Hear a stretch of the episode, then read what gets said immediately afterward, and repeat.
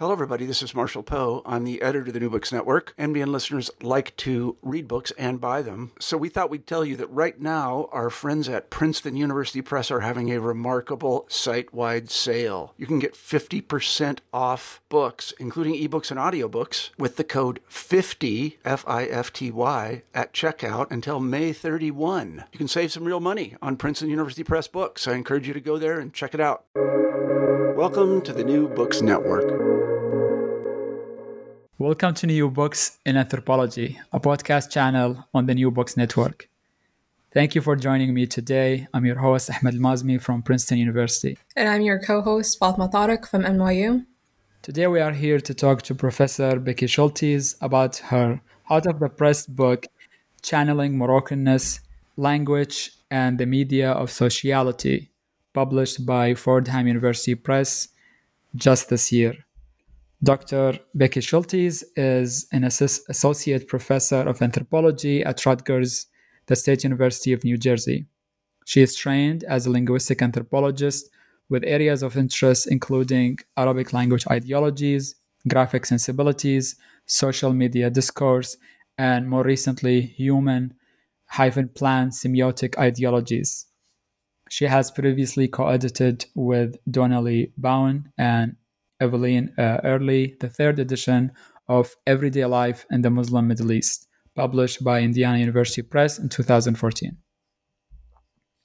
Today's book, Channeling Moroccanness, by discussing it, we will explore the question of the book, which is, what does it mean to connect as a people through mass media? This book approaches that question by exploring how Moroccans engage communicative failure as they seek to shape social and political relations in urban Fez. Over the last decade, laments of language and media failure in Fez have focused not just on social relations that used to be and have been lost, but also on what ought to be and had yet to be realized. Such laments have trans inspired in a range of communication channels, from objects such as devotional prayer beads and remote controls to interactional forms uh, such as storytelling, dress styles, and orthography, to media platforms like television news, religious stations, or WhatsApp group chats. Channeling Moroccanness examines these laments as ways of speaking that created Moroccanness, the feeling of participating in the ongoing formations of Moroccan relationality. Rather than featuring the discourse about Morocco's conflict between liberal, secularist, and religious conservatives, this ethnography shows the subtle range of ideologies and practices evoked in Fassi homes to calibrate Moroccan sociality and political consciousness. Welcome, Becky, to New Books in Anthropology, and thank you so much for joining the podcast. Thank you for inviting me. I appreciate the opportunity to talk about the book. It's always a pleasure. We would like to start, uh, the pleasure is, is ours. Um, we usually start the podcast by learning more about the author before we learn about the book. If you can say a few words about yourself, that is where you grew up, Uh, where you went to school, how you became interested in your field of study, and if you would like to mention any scholars or books that shaped your thinking. Sure. Um, so I am, I'm kind of an outlier in my family. I grew up on a dairy farm in the Western United States uh, and milked a lot of cows and did a lot of farm life. Um, but I was an avid reader as a child. Um, had a passion for and a fascination with the peoples of the Middle East, even from a very young age. I don't know why. I, I guess I can thank my small high school library and um, later study abroad programs for really fostering that. Um, but I, I learned, I knew very early on that I wanted to spend time in the um, Middle East. And uh, so I did study abroad in Jerusalem as an undergrad. I did an archaeological field school in Syria, worked for a Palestinian N G O in Nazareth, um, and then later worked for the American Institute for Maghreb Studies um, in my the early part of my PhD, uh, that allowed me to go to Oran, uh, Wahran, Jazair, Algeria, and Tangier, Morocco, um, as a part of my work. So I was able to experience a lot of different contexts, and, and ended up doing, of course, my my ethnographic fieldwork in Morocco. Um, and I, I, part of my trajectory was very much influenced by Arabic sociolinguists um, that I learned Arabic under. Uh, both of the people I started to learn, I studied Arabic with, were sociolinguists. Um, And that really shaped my understanding. And I really didn't know much about anthropology um, until, as an M A student, I had done a historical M A. Um, um, and I was asked while doing that M A to teach the Middle East section of an intercultural anthropology course. And that's what led me to linguistic anthropology. I realized very early on, uh, at least while I was teaching that class, that linguistic anthropology was really where I wanted to direct myself. I loved anthropology. I loved the um, opportunity to get into everyday experience uh, and to really understand the world through everyday experience. And and I loved the way that um, the focus on language um, and semiotics more broadly, sign systems, really helped me to get at that. Um, I really can't name names because if I do, I'm going to leave someone out. Um, I've been really influenced by so many people. Um, I did my um, doctorate at the University of Arizona uh, under Norma Mendoza-Denton and Jane Hill and Tad Parks. Uh, and it was just a really great opportunity to um, learn from some pretty fantastic scholars. Um, and they introduced me to other scholars who have really shaped my thinking. The book is really... Uh, really influenced by the work of Paul Kockelman, um, Laura Ahern, Michael Silverstein, Bambi Schefflin, Steve Caton. Um, I could go on and on and on. I mean, I, I don't even know how many scholars I could, I mean, there's lots cited, but um, like I said, if I name names, I'm going to leave people out. So um, I really have been heavily influenced by so many people. That's the beauty of linguistic anthropology as a discipline, is that it's, um, people are very generous with their ideas and with feedback, and um, I've really been able to learn so much from so many great scholars. That's that's beautiful, and and I remember you. Uh, just a disclaimer: Becky actually is my former uh, advisor during my master's studies at Rutgers, and I remember us going uh, to the linguistic anthropology conference at UPenn, and I've witnessed the collegiality that you're talking about. That's wonderful. Um, so let's now turn to the book and its chapters. Uh, a little bit about the architecture of the book. The book, uh, as an ethnography, is quite engaging. Uh, you have these beautiful, what you call episodes, which quite fitting for, you know, the media you're talking about, uh, that runs through the book. Uh, and after that, we have uh, the scholarly part in which we analyze and dig deep into these uh, ethnographic encounters and vignettes. Uh, the book is also richly illustrated. We have these beautiful images of gra- uh, graffitis, of, of signs, of uh, the, the richness of the linguiscape, as you call it, of, of Fez. And then at the end of the book, we also have um, the transcripts. And I appreciate that for someone who's interested in language, that's going to be very useful to read uh, the transcripts at the end of the book to get a gist of uh, the sort of groundwork you've done for writing this book.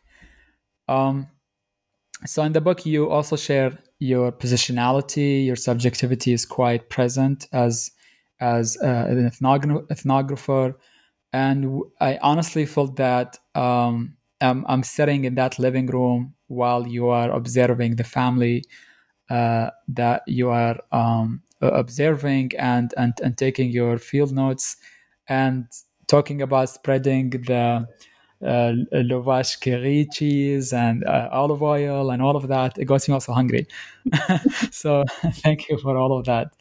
Um, I know that for your graduate training, you've also worked on Lebanon in addition to Morocco, and you've been working on, on Morocco for the last decade or so. Um, and, and the book is really accumulation. And it shows actually in the book uh, of, of that long process of engagement with Morocco and Moroccanness. Um, if you can tell us a bit more about uh, the research process, what it's like uh, for you to conduct um, an ethnography that engages what people consume in terms of media, uh, but also uh, their, their lived linguistic practices. Sure. So I would, I learned, I, again, I'm continuing to learn even at this stage of my career. Um, I, it did take me a long time to, to publish the book, partly because it took me a long time to really process what I learned when I did my doctoral fieldwork. Um, and a lot of the chapters that end up in the book are actually from subsequent fieldwork um, that expanded on things I had learned during the year that I spent in Morocco and the year I spent in Lebanon. So I would say when it comes to ethnography, um, it takes time. It's just a process of time. Uh, and it takes a time both to write observations, but also takes time to situate them, to to analyze them, to understand them better. Uh, I go back and look at field notes and I understand them in a very different light, even now, uh, because of my continued engagement with the populations that I've been working with. So to me, ethnography is always process. And it, even though the book is published, that work is ongoing, as probably Fatima can attest, given her own interests. Um, ethnography is just a process. Uh, it, we do have to publish, but those books are unfinished. Um, and they lead to other things. Uh, so to me, um, the field work is always ongoing. And that is, that is the best part of academic life for me, is the opportunity to learn from people, uh, to learn from the people that I interact with. Um, so as you can tell, I started out the project as a dissertation project, um, and it evolved and emerged out of just spending time with people. I went over to to improve my Arabic to Morocco um, in two thousand, and uh, in the summer of two thousand, um, and then ended up going back and back and back, and was just fascinated with the ways that people engaged media um, and the ways that language was such an integral part of that. Uh, and ethnography just allowed me to, the opportunity to spend time, and I recorded interactions, but I also, um, audio and video recorded, but I also just wrote notes, lots and lots of notes uh, that helped me situate things that were happening all around me. And my notes are from all kinds of places, taxi cab rides, uh, from, from fancy meals, like wedding meals, to everyday lunches or dinners, or even kaskarot, right? The uh, tea time that is so uh, important in Morocco, um, in Moroccan homes, I should say. So ethnography is just a process, and the th- things I observe come out of that process. Mm-hmm. And I really appreciate the, the, the mundaneness of, of your observations. It really captures the, the I don't want to say the cliche, but really the everyday life of those people, and, and, and really give us sort of a, a rare view into their worlds. Um, a little bit more about the ethnography, and, and more specifically the, the the sub-discipline that you engage in the book. You've stated in the book uh, on page six, my training is in linguistic anthropology, which assumes that communication is always about something other than referring to things as they are in the world. Um, so for our listeners uh, who are unfamiliar with this uh, subdiscipline, um, can you introduce the listeners briefly to it, and how does your book engages and contribute to it? Sure. So I am, as you noted, trained as a linguistic anthropologist, which means that I am interested in the connections between language and social life. Um, and to me, language, um, despite the kind of key Euro-American ideology that language is about communicating denotationally, which means to give labels to things as they are, right? To just communicate things as they are. Um, in linguistic anthropology, we assume that there are other functions of language, that language is about doing social work. And that social work is what I try to explore in the book. Um, we have a technical term for the, the kinds of social work that happens. We call that, uh, well, one of the key terms that we use is uh, indexicality or iconicity. Um, we talk about kind of different, um, different functions, right? Different modes through which social work gets done that isn't just about spoken signs, but also about gestures and um, objects and graphic forms, as I mentioned. Um, and so all of those things are what I explore in the book. I'm not just interested, to me, language is much broader than just spoken or written forms. Language, because it always co-occurs with other signs, involves bodily comportment. It involves clothing. It involves, um, as you will read in the book, um, the um, prayer motions, right? It involves all kinds of things that um, co-occur with spoken and written forms. Um, it involves fonts and colors, and um, it involves all kinds of signs. Um, and all of those are pointing to social practice and to social ideologies and to uh, social connections or disconnections, as the case may be. Indeed. Uh, that was very useful introduction, a crash course in the field. Um, so let's talk about the organization of the book. The book consists of five chapters, and within them, as I've mentioned, there are numerous episodes that share fascinating ethnographic encounters. In each chapter, you introduce, uh, as you wrote, laments about communicative channel failures that precipitated Moroccanness projects by the state and several uh, Farsi collaborations of those Moroccanness efforts. Um, in your question, and in your in your uh, introduction, you anticipate the question of why have you focused on relationality, that is Moroccanness, this specific national uh, relationality. Um, and why uh, investigating uh, what I think is, is really a cool way of thinking about it, uh, productive failures, to, to think about this relationality. Um, so I guess my question is, how have longing and loss expressions acted as uh, collaborations of Moroccanness, uh, media ideologies and communicative ideologies? Sure. So I came up with the term Moroccanness because I didn't like the idea, the term Moroccan identity.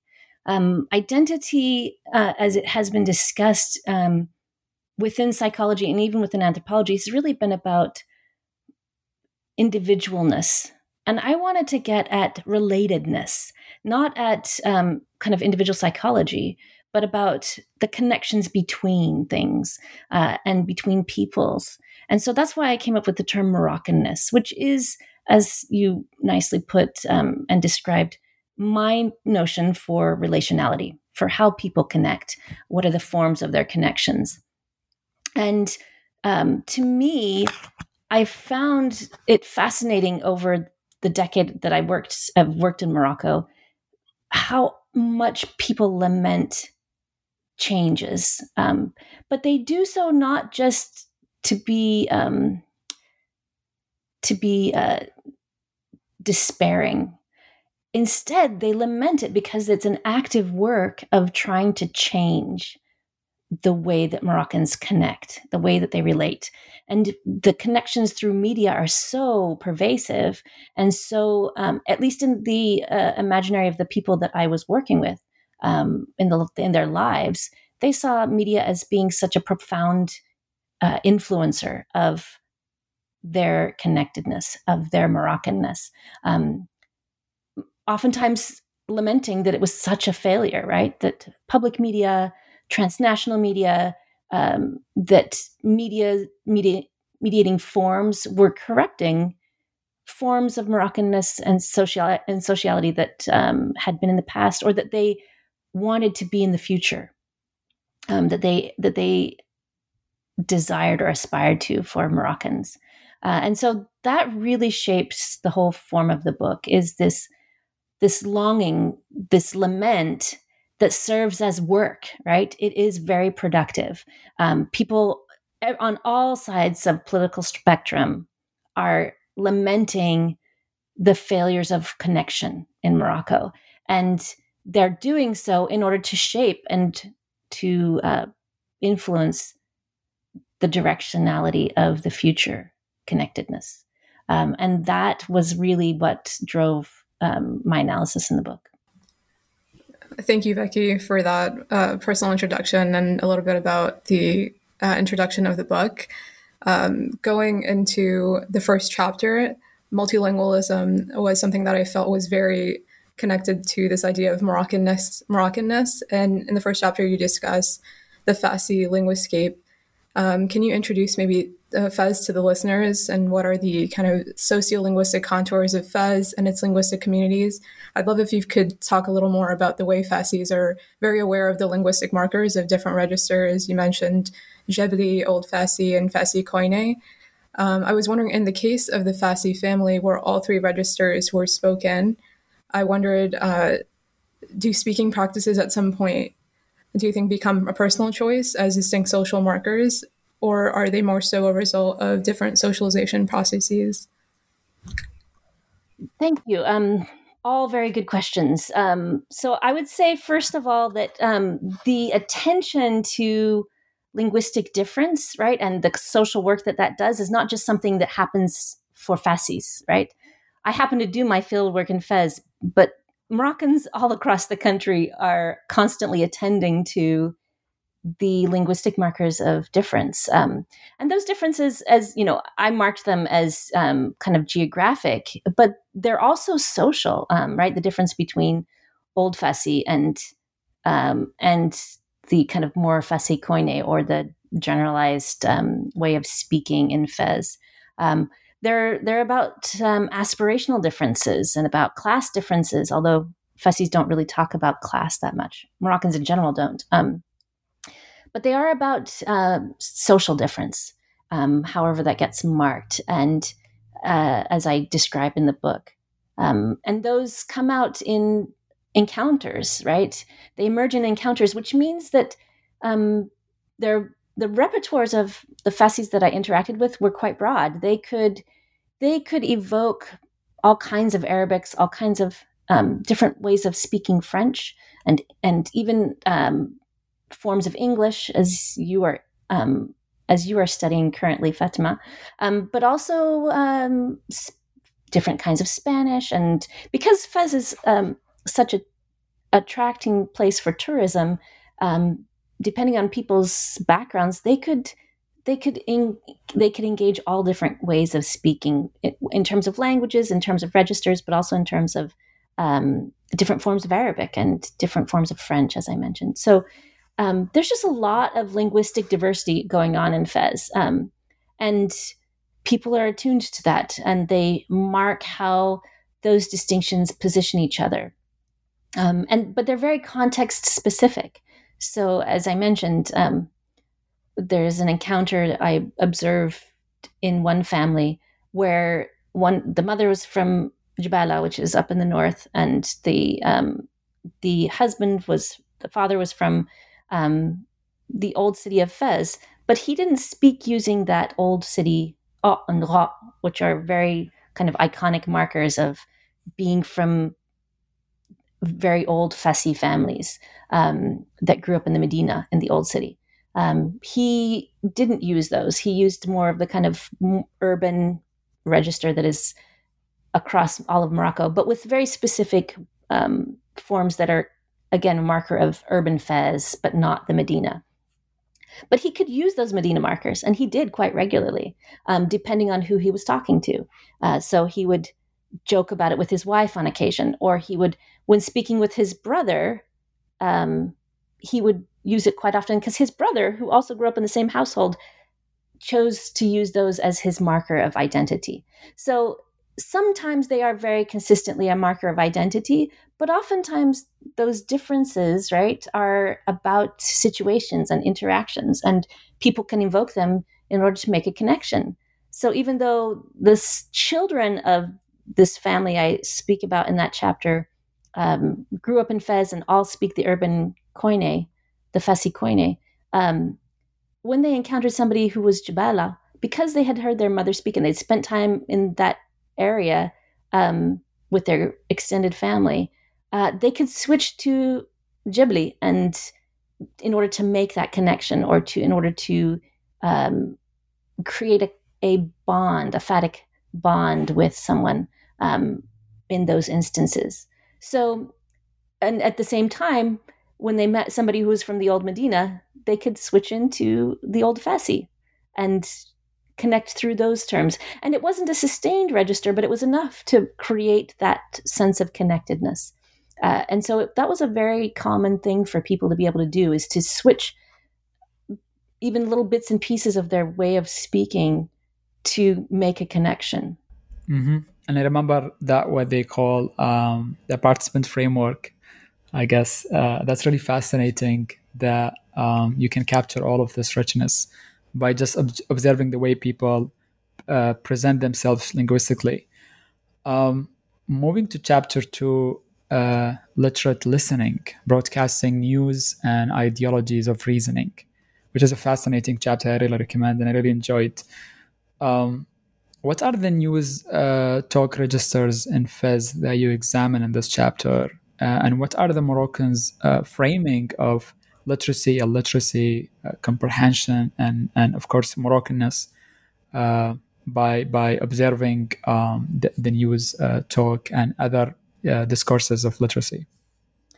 So I started the chapter with a quote that is, and it comes from um, Open Society report that said that most Moroccans could not engage the news because they were not literate enough uh, to understand it. Um, and as you mentioned, um, the news in Morocco is presented in uh, Fusha, which is s- the standard that is used across the Arabic-speaking world.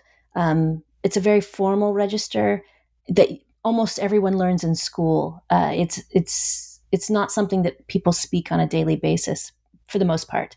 Um, it's certainly not a conversational register. It's very much tied to formal institutions and settings. Um, it is the standard Arabic that is used across the uh, region. The news is primarily in that, or it's in standard French, um, or it's in uh, um, Amazigh, one of the Amazigh uh, varieties, Tamazigh, Tarafit, or Tashalhit, depending on the time of the day. Um, news is, but in all of these instances, um, it's a very formal register. And because one doesn't actually um, acquire these, with the exception of the uh, Amazigh languages, um, through everyday interactions, uh, the assumption is that you have to have gone to school in order to understand the news. And the assumption is that most people don't, that the literacy is, that schooling is so poor in Morocco right now that people just aren't learning the languages well enough to understand the news. Um, and I, my experience with watching people watch the news was not that at all. Um, and my, what I saw emerging was a counter narrative about literacy, um, that literacy isn't an individual skill, right? A set of skills that are acquired by an individual, but rather the pooling of shared resources, right? Um, in interactional settings. So families would, and this occurred in cafes too, but I didn't spend much time in cafes. I spent most of my time in homes. Uh, people would just sit around together and they would share their linguistic resources to comment on and, uh, and to evaluate and to assess what was being talked about in the news. Uh, they would sometimes summarize it, but oftentimes um, they would just share their resources, what they had, with each other, um, uh, just commenting about it. And in the process of evaluating what was being talked about, they would actually transfer what was being talked about.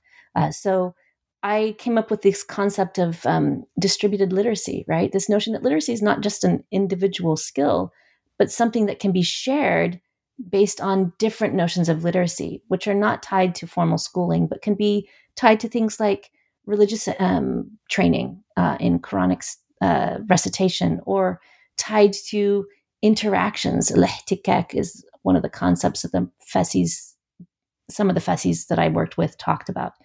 This way of learning moral reasoning through, through interaction with people, through literally the rubbing together of uh, of people, right? Of of their um, through interaction, this generative friction that can actually occur when you interact with people um, of all different backgrounds. And so these concepts, al-ihtikak and um, and distributed literacy, were what was actually happening in interpretive moments and with, with regard to the news, so that people who had zero formal education were some of the most avid news watchers I knew, um, and f- were able to follow what was going on in the world, um, followed world events much more closely than I did um, because of their interactions and not because of their formal schooling or their linguistic skills in standard Arabic or standard French. Yeah, I found really interesting that notion of ihtikak and, and wa'i in the second chapter, and this idea that someone could be qari wa mashri wa'i, educated but unaware. And I love that you presented this uh, the idea of distributed literacy as a challenge to this idea of literacy as just simply formal education. You know, the statistics that's constantly presented as so many Moroccans are illiterate, when Fassis constantly practice communal meaning making through cons- con- through cross conversations when consuming media with family members, and um, critique as this powerful democratic tool that many of them used across literacy levels. Yeah, everybody was engaging in critique. They were all critiquing each other. Um, and it wasn't always a, a, a liberal notion of critique, right? It wasn't necessarily um, critique that was kind of progressive or open in any sense. It was critique that was democratic, but it wasn't liberal. And I think sometimes we um, confuse those two notions. Uh, I think there's a lot to be said for for engaging in critique that is um, perhaps non-liberal, but still democratic.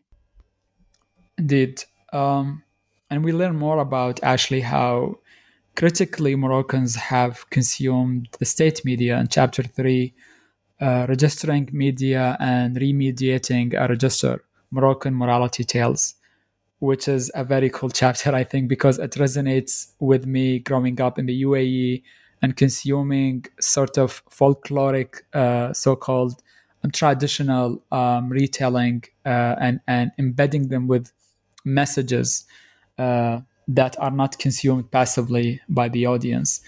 Um, so how did this, the Moroccan st- uh, state media try to create, uh, as you say, a shared Moroccanness around uh, gender equity messaging through um, a revitalized speech style or, or socially significant register knowing as uh, Hadr al-Mizan, which is rhyme prose associated with storytelling uh, of generations past? Um, if you can elaborate uh, on this genre and how it has been employed As as as as a sort of social engineering tool, you, you may say, in Morocco. Sure. So I I found this particular genre of programming fascinating. Um, it ha- predated my time, my field, my initial fieldwork time. Uh, there's been a long tradition of what we call heritage T V um, or Turath television, right? Which is uh, taking of Um, mythical tales or historical tales um, specific to Morocco or to the Arabic-speaking world, um, and taking them and, and retooling them for civic work, right? For civic um, values that the state wants to be transmitted to the population.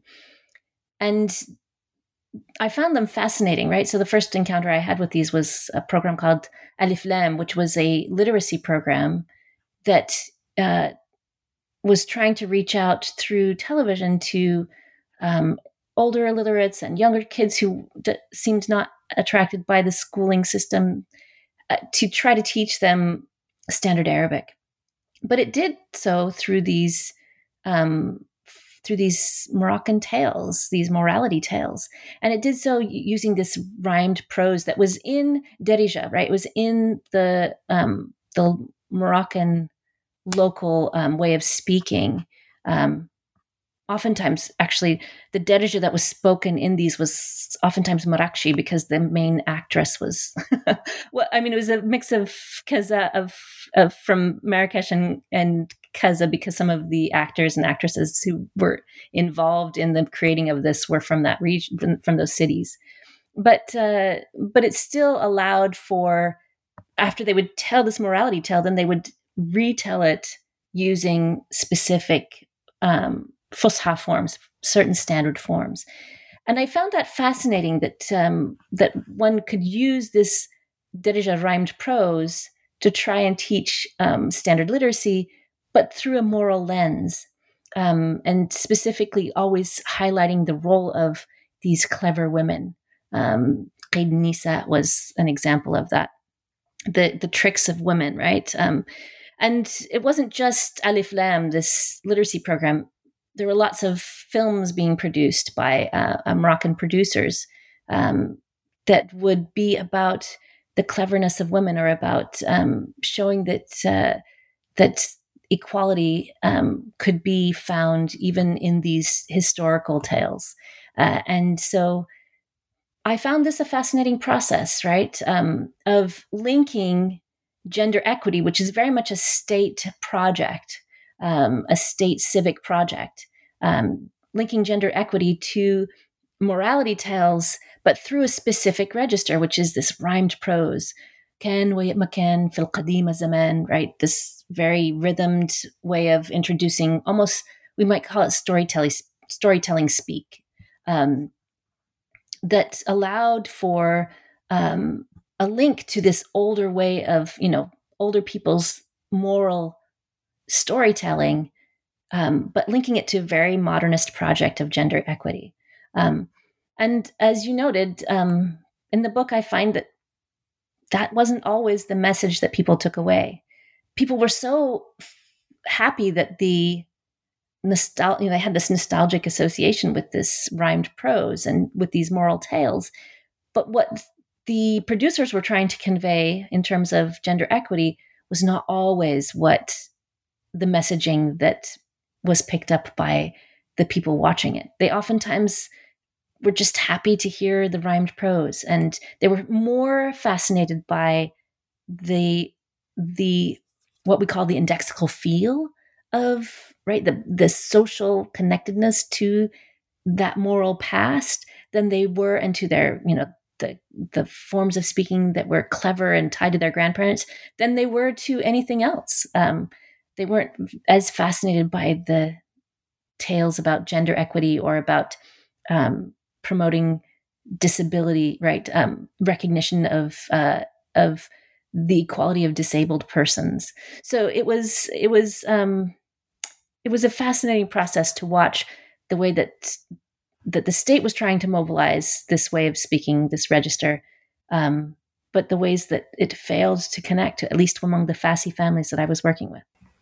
Right, that nostalgia that was picked up by uh, I, one of your interlocutor, uh, interlocutors who didn't even uh, watch the show, but um, expressed the same nostalgia uh, for that kind of speaking with rhyme and rhythm um, that older generations were able to do, and the deep morality that was kind of denoted by that type of speech um, was fascinating, and it, and it, was, it resonated with the overall theme of like this lament and communicative failure, failures, um, which was seen in the last chapter um, through the failure of, of like T V due, um, due to con- to connect people due to lack of access.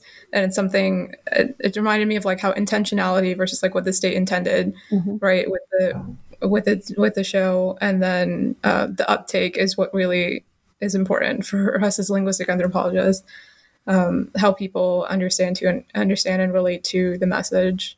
Yeah, that oftentimes the message is not, the, the uptake is just very different from what the um, producers intended, uh, and that is the beauty of of ethnography, is that you get a sense of the of the disconnect, or or I would say the the difference of connection, because they were still they were still connecting. They were just connecting on a level that the state necessarily wasn't necessarily as interested in. Mm-hmm. Um, moving to uh, the soundscape uh, in Fez in chapter four, uh, scripting sounds and sounding scripts, which is a lovely title, uh, senses, channels, and their discontents. Um, so if somebody uh, listens to you now, he would think, how did Moroccan Arabic uh, come to be politically charged Uh, to to this extent? Um, And and what were, as you say, the overlapping partial and fractional language ideologies that uh, permeated representational diversity in publicly circulated forms of Moroccan language usage? Um, if you can shed light on the linguistic representations of, of Moroccan Arabics, and, and what does that tell us about um, channeling Moroccanness? Sure. So one of the, again, the key, one of the key formations of Moroccan nationalism has been Arabic as a unifier, right? But in this case, the state, as all Arabic-speaking states, chose um, Standard Arabic, Fusha, as the as the kind of um, key unit unifying medium of nationalism, at least on paper, constitutionally. Uh, but in practice, speak people were connecting and unifying around Darija, which is why we call it, right, Moroccan Arabic in English. Um, Arabic is tied to nationalism in specific ways, but it's usually not the standard. Um, and so there's a tension between this formalizing, centralizing role of standardness and the heter- heter- heterogeneity of dialect, right, of Darija, of um, of the ways that people actually use language. And I was fascinated by the ways in which this isn't just an issue of orthographic, right, of, of writing styles. It's not just an issue of f- specific spoken forms. These are very interconnected, but we oftentimes write as if they're different. So in the literatures, the linguiscape is almost always about graphic forms or spoken forms, but rarely about the ways in which spoken forms are um, kind of evoking the the the the the tangibility or materiality of writtenness, um, of graphicness, and I wanted to th- think about that more because that's the way that the Fassis that I worked with viewed things.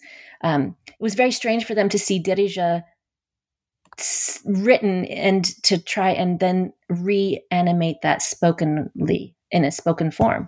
Uh, and so I found that very fascinating. And um, I began to realize that um, that the connection between um, the embodiment of speaking and the embodiment of writing uh, really needed to be explored better, especially in terms of modalities. So it was okay for um, for Darija to be used in, in um, radio advertising, right? Because that was considered conversational and normal, but it was a very different, and, and, and it was even okay to do that, to write Darija in texting, because that was, again, attached to a modality that was uh, mobile phones, right? Which were, again, more of a spoken entity. But when it became attached to newspaper writing, all of a sudden it was a very, very different political loading and social loading.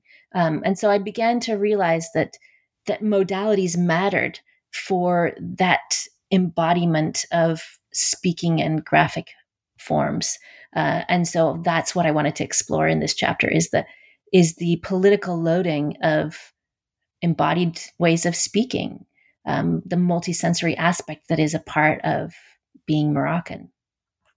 And it became very clear that um, that published newspapers were.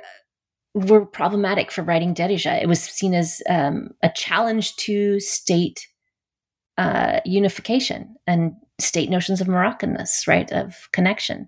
Uh, and those entities um, were oftentimes, the, so the newspapers or the uh, that used Darija as a medium of expression, written Darija as a medium of expression, um, used it to challenge the state um, politically. Uh, on several issues. And so there was an indexical linking between um, resisting state authority um, and the writing in Darija um, in newspapers. But that wasn't the case, for example, um, has become less so in advertisements or in um, chats or other other modalities, other platforms. Um, so that was part of what I was trying to explore, is the ways in which media platforms or mediums um, were politically and socially charged, uh, in terms of the graphic sonic forms that people encountered in them or used them for. Right. I was particularly interested in the heterogeneity and even the orthographic um, forms of like of the, of Darija writing. Sometimes I noticed the um, the letter that's in the Egyptian, like a gim sound, was kind of like, sometimes it was like a calf with a line over it. Sometimes it had like the three dots, but it's just like um, because people um, spoke the language, they would know. I would think they it would be still easy to read because they know the word and the context, but it's interesting that um, it Darija was still hard to read, even though it's such a, um, you would think it would be easier um, because it's spoken. Yeah, and written Darija is, um, it, it, it's pointing to all different kinds of social embeddedness. Uh, so even in Morocco, um, there's differences in the way that people pronounce the forms, and they tried to find a graphic way to, to represent that. Uh, and so part of that was the heterogeneity that we saw in the writing of Darija, of writing of Moroccan Arabic. Uh, it there wasn't a policing of it. There's no standardness because it's not the standard. Um, it's not the form people are supposed to write in, and so they can write it in, in any form they want. Uh, and that allowed them quite a range of um, identity work, right? A, a range of, but also a range of connectedness. Uh, this notion of heterogeneity um, allowed for, you could write and represent the, your ways of speaking in a lot of different ways because because it wasn't the standard and it didn't need to be. Mm-hmm. And in relation to this, um, I'm, I'm reminded of your uh, journal article, I believe, uh, Do You Speak Arabic? It's called, mm-hmm. if you can remind me of the title. It's, it's yeah, it's, it's a great read. It's about uh, Arab Got Talent. Uh, was it that show? Um, Arab Idol and uh, I think... Idol, yeah. Yeah, I think with Arab Idol. Well, well there's a several of yeah. them. Yeah, it was one of those uh, talent shows, and it was about the linguistic confusions and orthographies, and it's, it's just a fascinating read, I think, for a classroom. And I think the, the reader will benefit also from reading that article in connection to chapter four.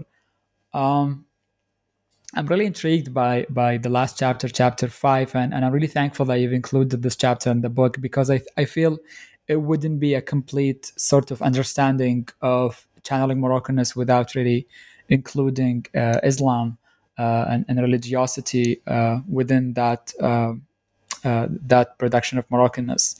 Uh, so chapter five, mediating Moroccan Muslims. Um, what can the so-called Moroccan model of Islam uh, that the Strait projects tell us about uh, the production and channeling of Moroccanness? Uh, specifically, how do the people of Fez express their concerns about the channels by which Muslims uh, learned and shared Islam? Um, and, and what can that tell us about uh, recognizability, right? The, the social recognizability of Moroccanness through the medium of Islam. So I became, I started my field work in Morocco right at the point where they had their um, wake-up call about uh, forms of Islam that the state did not approve of. Um, there was a bombing uh, in Casablanca that killed a number of people that were all Muslims, right? They were Moroccan Muslims. Um, and this was, uh, and it was targeted again, you know, it was uh, by what the state calls extremists. Um, um, and, but not everybody believes they're extremists, right? Uh, there's a whole range of perspectives, perspectives about what it means to be Muslim in Morocco. And the state was very concerned that they had lost the narrative on what it means to be a, an appropriate Muslim um, in Morocco uh, after this event. Uh, and it's, of course, only blossomed since then, given the rise of um, Daesh and uh, the Islamic State and um, and other, right, Al-Qaeda, fil Maghreb. There's a whole range of groups that... Uh, are challenging the state's narrative of, about um, its authenticity in relationship to Islam.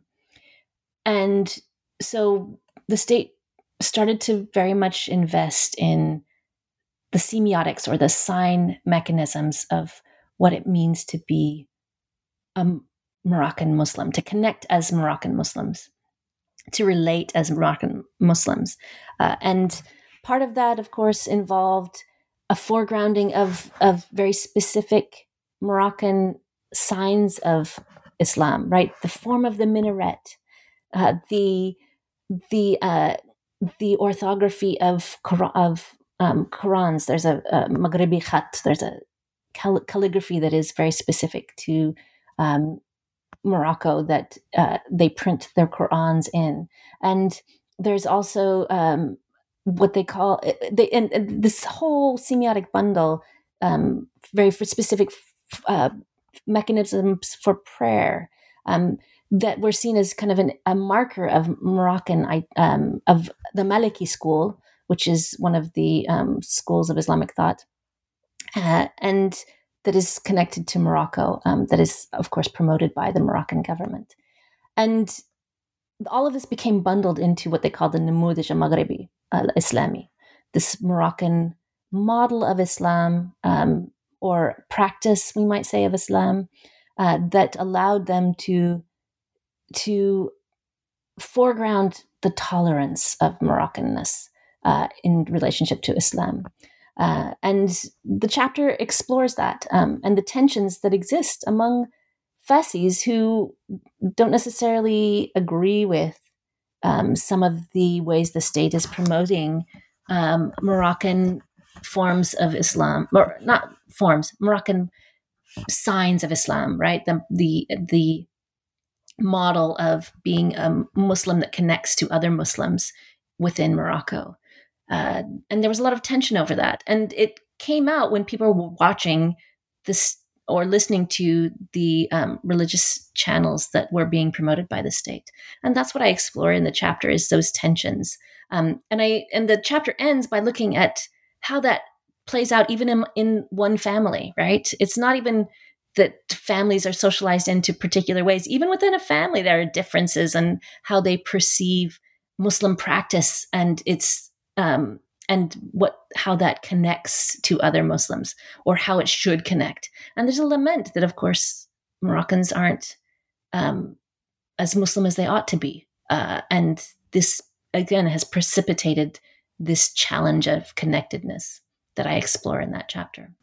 Right. Taking a look at that example of that family at the end of the chapter, uh, we once again see uh, distributed literacy in the way these they're kind of coming together to understand um, or take me- take messages, I guess, from the from the the religious program. And it's just it's really comical, actually, like the way that the um, The, the older brother makes it about uh, gender relations and tries to kind of preach to the sister who, and, and, and the main message uh, is, is like about predestination. And so once again, we see like that, um, the, the friction of, of contact is ihtikak. Um, you never know where it's going to go because it's, it is generating friction, right?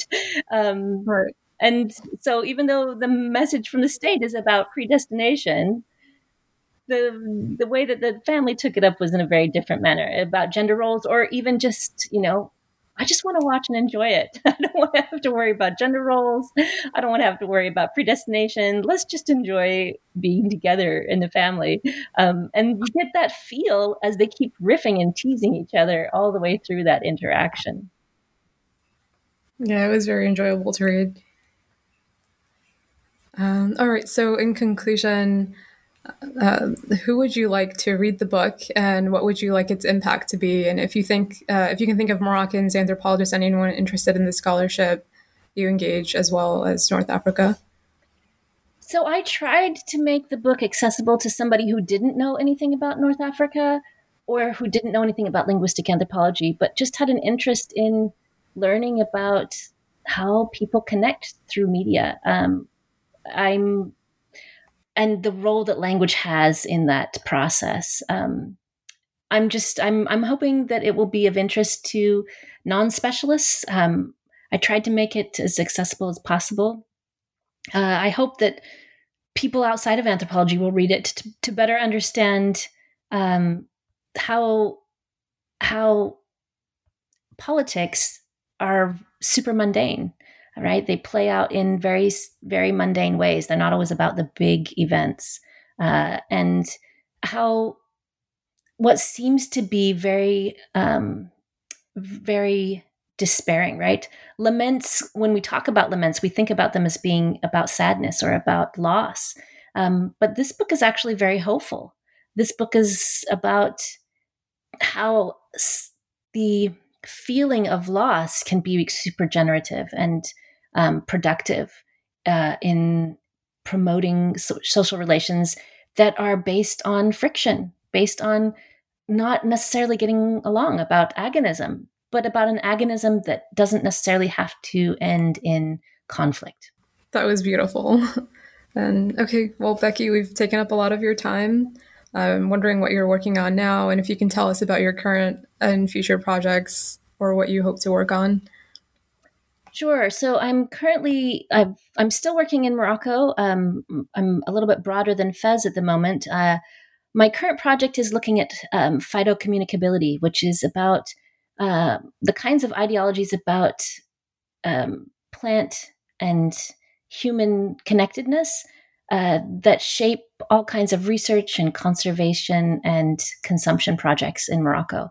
Um, and I'm probably about a third of the way through that book. Um, I'm hoping to be able to get that book out shortly. Um, I have a few articles out on that as well.